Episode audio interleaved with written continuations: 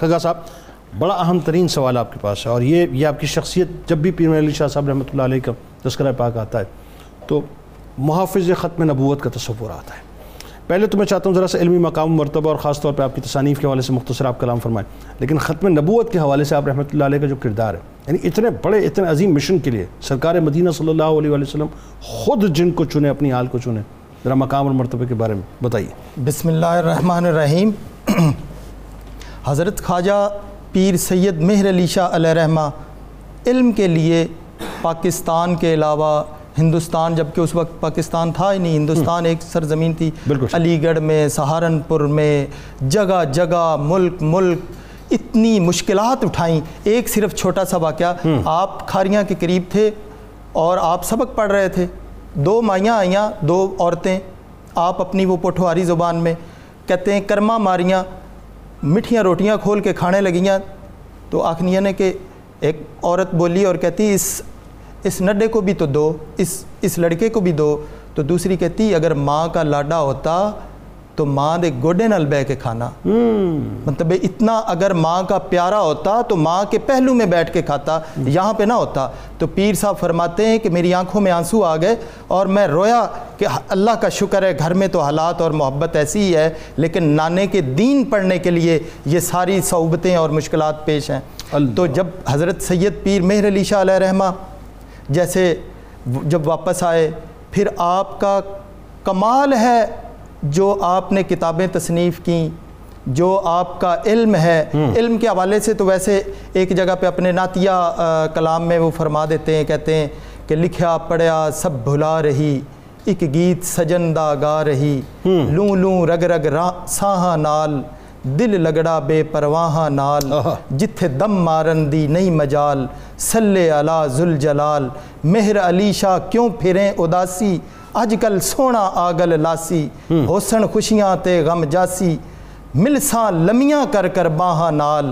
دل لگڑا بے پرواہاں نال۔ حضور اکرم صلی اللہ علیہ وسلم کی جب محبت آ گئی تو آپ کا یہ عالم ہو گیا تھا۔ حضور اکرم صلی اللہ علیہ وسلم کے ساتھ عشق رسول اس قدر تھا کہ جیسے میں یہ عرض کرنا چاہوں گا دیکھیں پیر مہر علی شاہ علیہ رحمہ اتنے بڑے علمی حوالے سے اتنا بڑا نام جن کا بڑے بڑے صوفیاء اور طریقت کے بادشاہوں نے کہا ہے کہ آپ کی کتابیں امام اعظم جیسے اسلوب کی ہیں آپ کی کتابیں امام مالک جیسی ہیں آپ کی کتابیں امام شافی جیسی ہیں آپ کی کتابیں امام احمد بن حنبل اور امام ابن قیم اور ابن تیمیہ جیسا اسلوب ہے اتنی اسلاف کی وہ تصویر اچھا ایک ہی وقت میں مفسر بھی ہیں محدث بھی ہیں مقرر بھی ہیں۔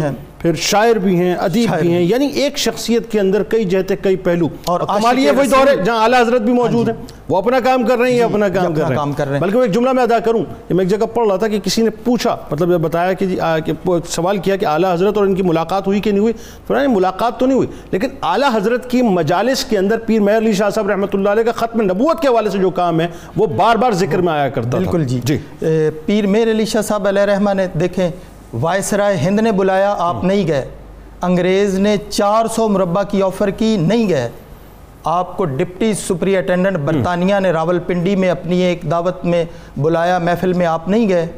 چونکہ چشتیہ کا مزاج تھا کہ بادشاہوں اور دیگر محافل اور صاحب اقتدار کی محافل میں جانا وہ وہ نہیں پسند کرتے ٹھیک ہے۔ تو حضرت خواجہ پیر مہر علی شاہ علیہ رحمہ کو جب جب معمور من الرسول کے طور پہ حضور صلی اللہ علیہ وسلم کی طرف سے اذن تھا اور آپ کو یہ کہہ دیا گیا تھا تو آپ لاہور کے لیے آمادہ ہو گئے اور مناظرے کے لیے بھی مباہلے کے لیے ہوا کیا ذرا بتائیے اور سید مہر علی شاہ علیہ رحمہ دیکھیں دور افتادہ اپنے گاؤں گولڑا شریف سے جب نہ ذرائع تھے نہ سڑکیں تھیں نہ راستے تھے آپ بڑی مشکل سے وہاں سے چل کے گولڑا شریف سے راول پنڈی راول پنڈی سے ٹرین کے ذریعے لاہور۔ اور دیکھیں چونکہ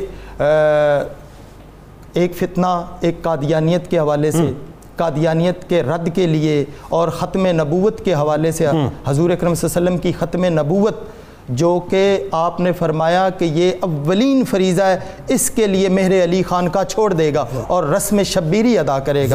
اور اس کے لیے آپ تین دن کے لیے لاہور میں آ کے بیٹھے اس اس میں آپ نے جو سیف چشتیائی لکھی شمس الہدایہ لکھی اس کو پڑھنے والے پہ ڈیپینڈ کرتا ہے کہ وہ کس مقام کی اور کتنی علمی دلائل اور براہین پر مشتمل ہے۔